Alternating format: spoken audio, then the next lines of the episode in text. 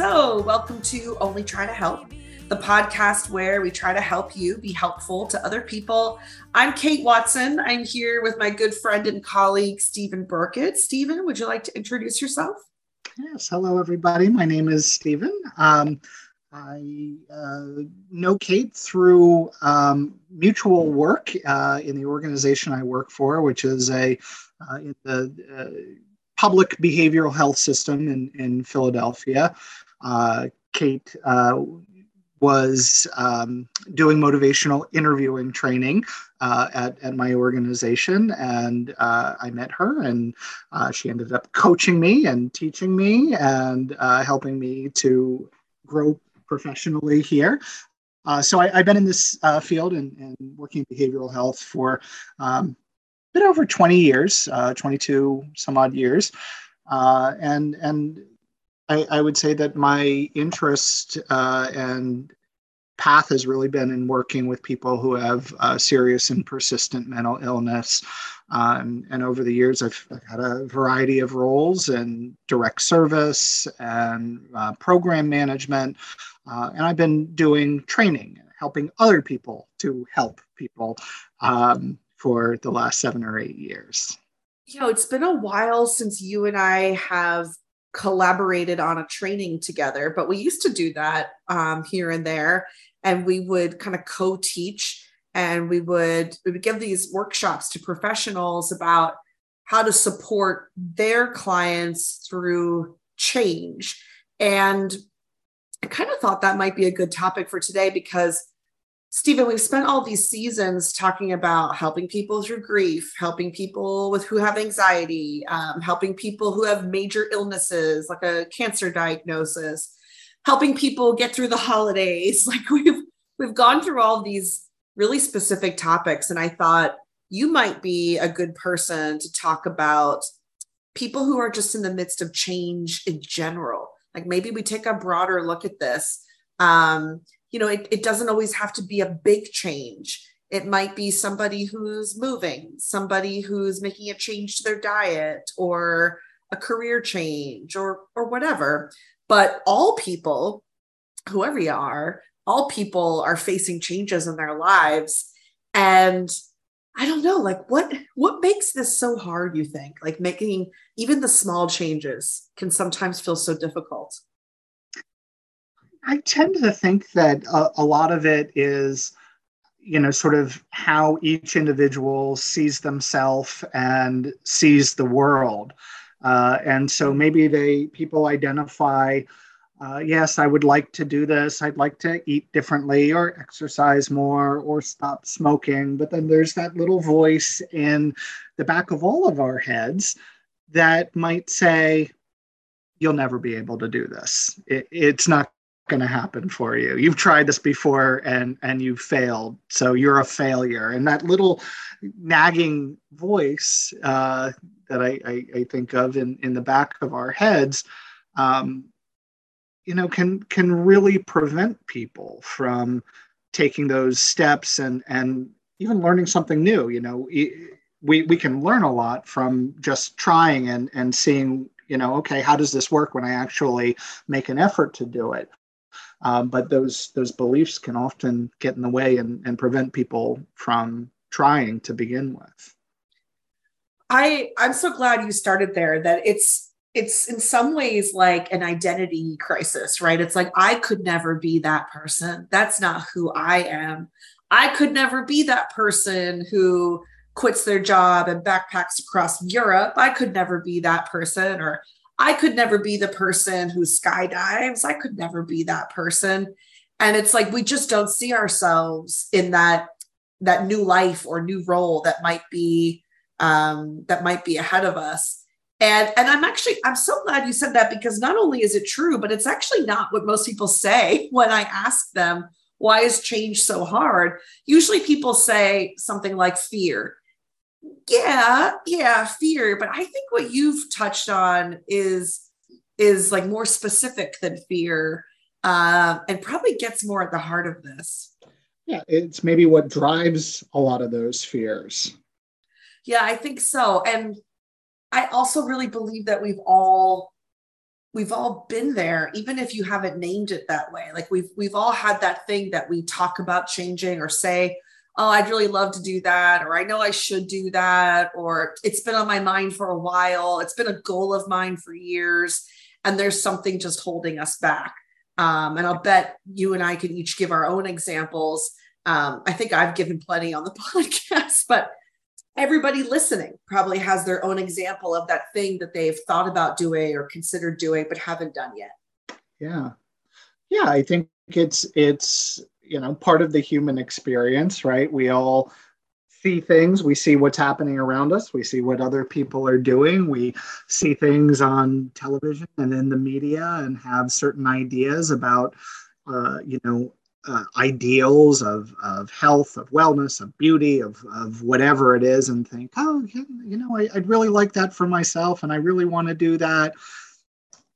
And then there's that that other piece where there there's something, uh, again, maybe something that we tell ourselves that you know, you'll never be able to do that. Why bother trying? uh, this isn't for you. Maybe somebody else can do that, but but not you. You, you stay in your lane. who do you think you are that you think you could be one of those people um, i think you know for some of us maybe not all of us there's a there's a a little dose of um, shame in our own heads of of you know like how, how could i possibly think that i'm like so and so you know my my friend mary made all those changes but mary is amazing. And who do i think i am? I'm not i'm no mary. I could never do that. Yeah, so so it is that sort of inner voice, uh, the the things that we tell ourselves, which, you know, I I it, both in my work and in my personal life really believe that that's a core part of what what holds people back from uh, from making change, and it's you know tend, tends to be that that that really preliminary step that that gets blocked uh, because of that. So a lot of times, you know, people can envision what what what it is that they want for themselves. I've envisioned plenty of th- things that that I want for myself. Um, and and a lot of times just don't end up taking those first steps and and my my thought about it is that it, it is those sort of deeply ingrained beliefs that we uh, have about ourselves about other people about the world and you know our place in the world Yeah. You know, it's uh, making me think uh, when you and I have done trainings, there's a, a video clip that's commonly used, and it's a man talking about quitting smoking. Or I don't know that, he really wanted to talk about quitting smoking, but but there he is talking about smoking anyway. And one of the things that he says that's really holding him back from quitting smoking is, um, and I, I could just hear him so clearly. He says something like, I just can't even imagine myself without a cigarette. I don't even know who I would be without a cigarette. It's a part, he says it's a part of my character. yeah yeah uh, and and so again it's sort of like this is how he sees himself and i think he goes on to also uh, talk about how other people they can't even imagine me without a cigarette uh, so it, it's you know we we internalize things we see ourselves and our place in in in the world in such a way but then there's also the external uh, influences that that certainly play a part uh, in how we progress Yeah. and Yeah. and the weight of those different voices you know, the people who tune into this podcast are folks who want to be helpful to others. Um, that they're probably not tuning in necessarily because they themselves have changes they want to make. Although my secret hope is that you're realizing, oh, this is me. This is me too. but people probably come to the podcast because they have someone else in mind. It's their son, it's their spouse, it's their aging parent, it's their next door neighbor, it's their best friend. But they're thinking of someone in their own lives and they're thinking, well, how do I help that person? I, I think that person should go back to school, but they don't want to do it. I think that person should lose weight, but they're not making that change. Um, and in my experience, Stephen, I want your take on this, but well meaning people tend to go about it in all the wrong ways. What have you noticed? Same thing. Uh, and, I always try to uh, apply my personal experience uh, to this uh, and, and different behavior changes that, that I've made in my own life. Um, that it, it doesn't tend to happen when just because somebody else thinks it should happen no matter who that other person is right? You, you know uh, I, I, can think about changes i made a, as a, a, younger man when when my parents certainly held a very significant influence but didn't matter what they were saying. I'm, I'm thinking about uh, over 20 years ago when i quit smoking.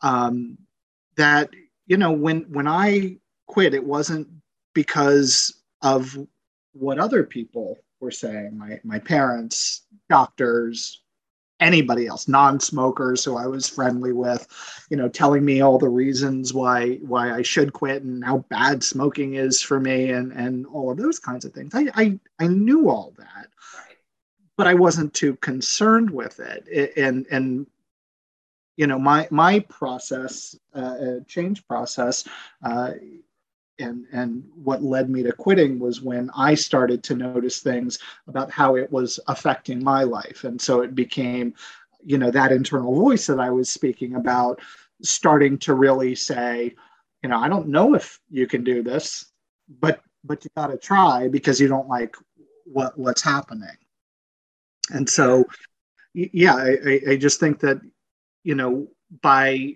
if the intention is to help somebody else get through something, make a certain change, that it's not necessarily the the helper, the person in the helping role that that fixes things or you know e- even uh, uh, pushes that person to change it's it's the person themselves coming up with their their own kind of argument uh, if you will for why it is that that change should occur. And and much of what I, I've learned uh, in in the years since uh, I, I, met you and started working was all about how to really tap into that uh, internal motivation and take myself out of the equation uh, as as a uh, a change maker. The, you know, the, the change that, that I was supporting it was was really kind of taking a step back and helping other people to figure out, you know, if if they're going to change, why would they? You know, what what is their reason? Got to totally rethink the word change maker.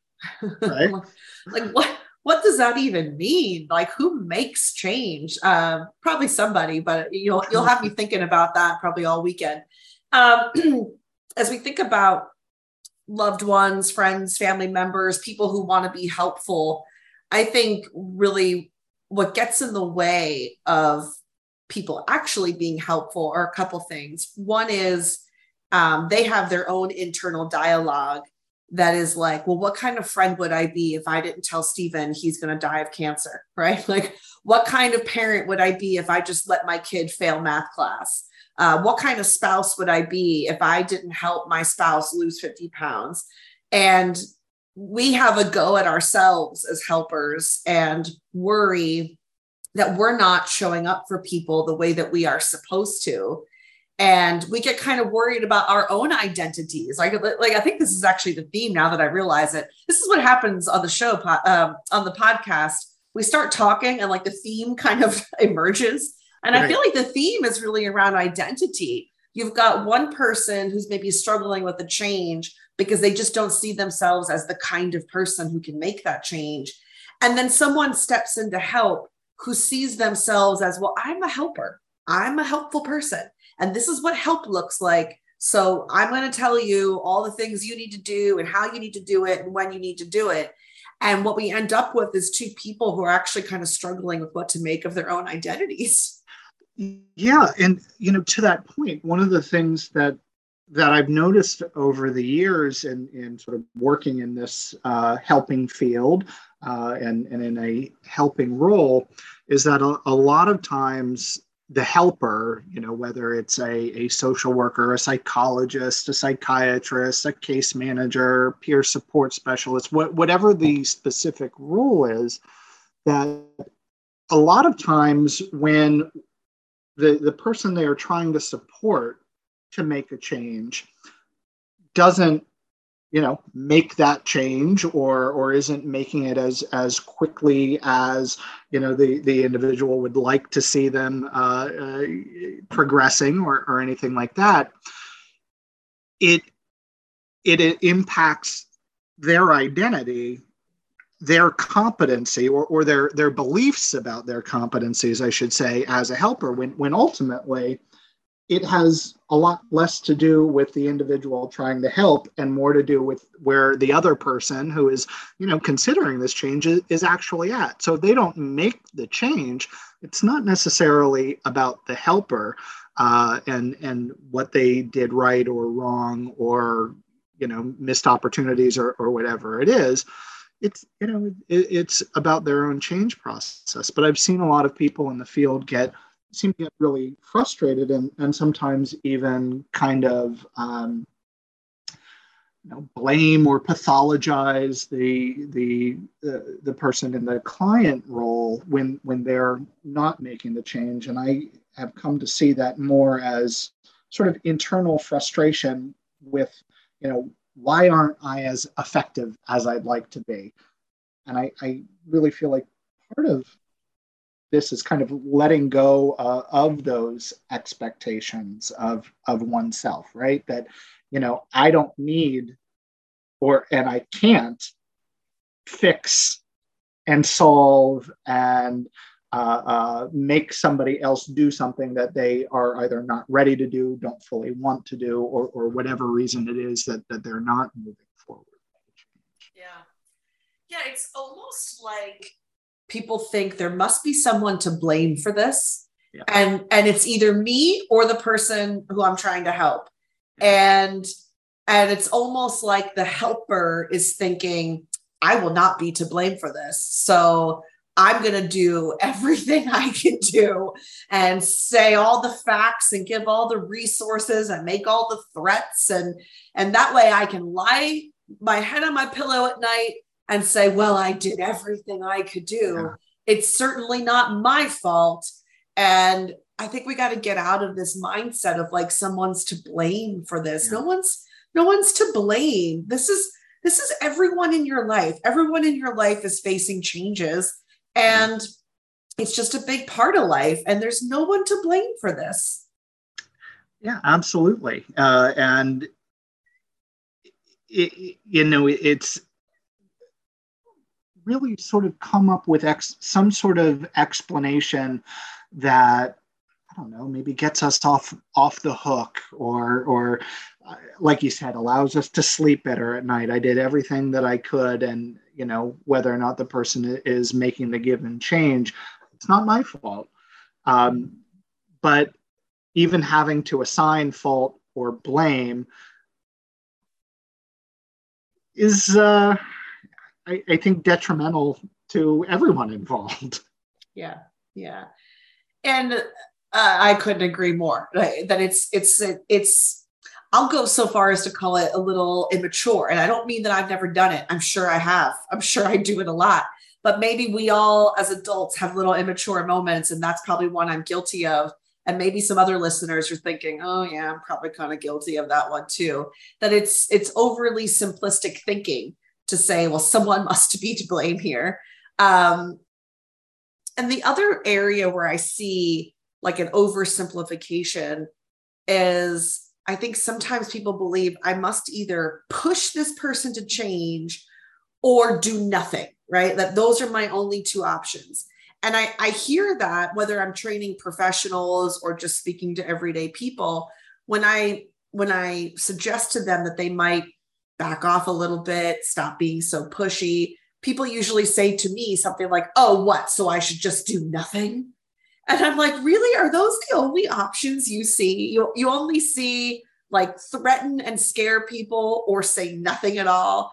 And I guess I just want to say to our listening audience if you would like to be helpful, there, there must be about a million options in between, you know, pushing people, threatening them, scaring them on the one end, and doing absolutely nothing on the other end. On this spectrum, there's so much in the middle that is available to you. And, and let's explore that area a little bit because the two extremes are not so helpful. We don't abandon people, and we also don't need to be jumping down their throats. Um, but my goodness, the, the other possibilities are endless.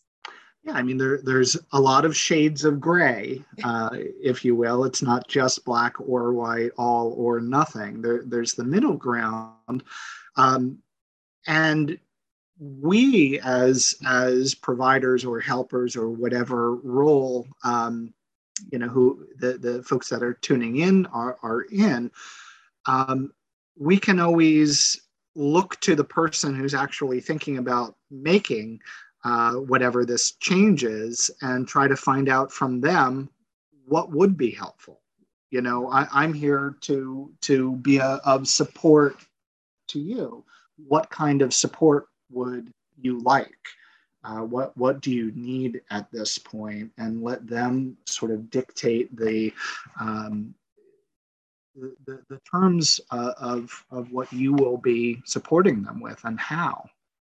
Yeah, I I I love the the simplicity of uh, and the humility of of asking what would be helpful because it means I'm not assuming and I don't want to take a step forward without checking. So I'm just checking like what would be helpful here. Um, and Stephen, I also want to go back to I think the the biggest and probably best point you made early on, which was very often what's in the way for people is is that they can't quite see themselves as the person who quits smoking or or runs a marathon or whatever the case may be and if you really want to be helpful to people, I wonder if you could help them see themselves in some new ways. You can't force them to see themselves in new ways, but I mean, I can certainly imagine saying to someone, I know that you're really struggling with um, uh, cutting down on your drinking. And I can appreciate that it's really hard. I've I've tried to change some things in my life and it's been really hard. I know there's probably not much that I can say that'll make a difference for you, except I just want you to know I could see you as someone who cuts down on their drinking. I could see you being successful with that. And it's just a simple thing that we say that lets a person know, you know, there there may be a, a, a future in this for you. Um, I, I, see it. That doesn't mean that you see it, but right. at least I do. Right, and it, it's not. It, it's very different to say I, I could see you cutting back on your drinking or, or or something like that to saying I could really see you cutting back on your drinking. So what do you need to do in order to make that happen? Uh, we don't we don't necessarily have to jump into the planning and and the um, you know the the resolution of of the problem or the the issue before it's really been explored. And I I am a believer in trying to help people with sort of imagery exercises. Just imagine what it would be like. And and you know in in that space tell me what your life would be like if if you weren't drinking. Uh you know what what would uh, the workday be like? What would the after work be like? Who would you be spending time with? Who wouldn't you be spending time with? Uh, how would that affect you? How would you feel in the morning when you got up? Uh, and and just kind of being curious. Uh, my my uh, an old supervisor who who you had met uh, in our, our earlier work together had the kind of expression of you know as as providers we need to mind our abcs which meant always be curious mm-hmm. uh, and i think that part of that those imagery exercises is not only us as providers being curious but it's opening a door to help the individual be curious about what life could be like for Yeah. them. Mhm. I, I love that the ABCs. I, I love it because I think that's something people can really remember. Obviously, because you remember it after all this time. Um, and I I think those are really helpful things for folks to walk away with, especially you know on a podcast where people might be listening while they're driving or something. You don't need to write that down. Like Yeah. always be curious. ABC. That folks. I don't care if you're at a red light right now. Whatever you can you can remember that. Um, I was going to share something with you. I think um, as a fellow trainer, you may appreciate this, and I, I and I'm curious if if always be curious. I'm curious if if this has been your experience, but as a trainer, as you know, as someone who stands up and gives workshops, I, I have this perpetual feeling that there's never enough time, right? Like, like I, I always wanted just like another hour to share a little bit more. And I've noticed, you know, my one day workshop sometimes becomes a two day workshop. And I've even done the three day workshop. And it's like, we're just always expanding. I shouldn't say we, I am always expanding how much I want to give to people on this subject of change and communication and helping folks. And the bigger it gets, you know, a day, two days, three days, my goodness, a whole week, whatever, the bigger the the body of content gets, I think sometimes the more in the weeds we get. And we we almost risk losing like the big picture because now I'm getting into the brain science and and research from 10 years ago and research from 5 years ago. And by the way did I give you this statistic? Well we've got time. Let me give you this statistic. And we get so in the weeds sometimes. And usually after I've been with a group for like days I say to them if you wanted me to tell you in a sentence what helps people change I think I think I could give it in a sentence and they look at me like, well, then why were we here for three days? why, why, why did we do this, Kate? But I really, do, I really do think in one sentence, people change when they believe they are worthy of change. And I think it taps into what you're saying about identity, how we see ourselves, how we feel about ourselves. Um, I know personally when I'm struggling to make a change, it's almost always at a time when I'm not feeling so great about myself in general, and everything just feels a little harder on those days. Um, but if we can help people see their worth, see their value, see even the possibility of their worth and value, that I really believe some of the nitty gritty we could kind of forget about and just hold on to that bigger idea of help people feel worthy. And that means not scaring them and threatening them and putting them down and saying, How could you be so stupid? Why are you still smoking cigarettes? Are you an idiot? That's not helping people feel worthy of change. Calling them idiots, teaching them things that they already know is not helping anyone walk taller that day. Note to self don't call clients idiots. yes, as tempting as it may be sometimes to call folks idiots. Uh, and I, I, you and I are laughing because we, of course, know not to do that. But you see it out there in the world, maybe not so much professionally, but I certainly see spouses and parents kind of looking at each other like, you know, how could you be such an idiot? You failed math. What are you, an idiot? Um, and folks like shouting at your teenager that you're an idiot is not going to get an A on the next math test.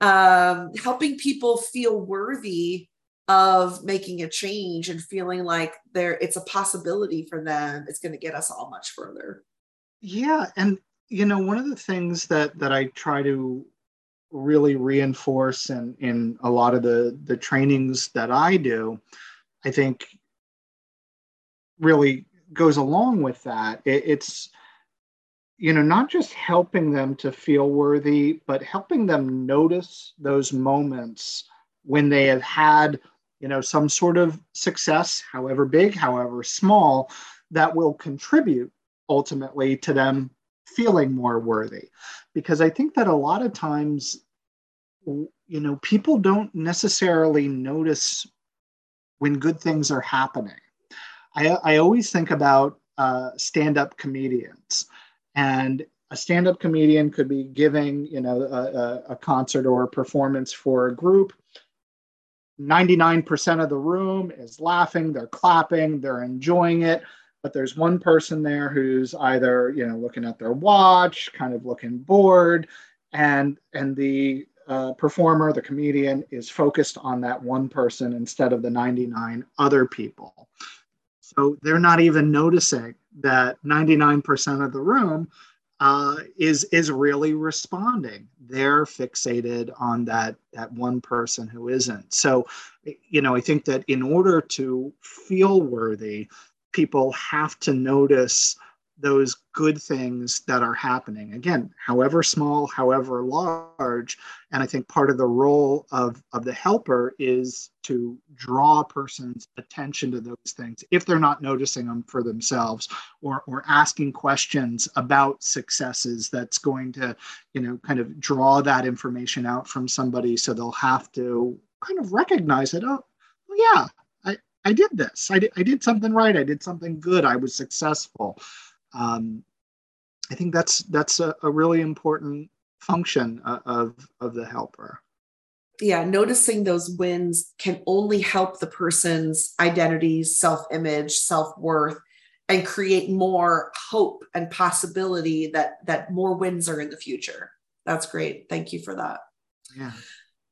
Well, this has been lovely. Um, I hope you would love to come back on the podcast sometime and we can you know, explore more what happens when you call people idiots because um, I'm thinking very little good, but who knows? Who knows?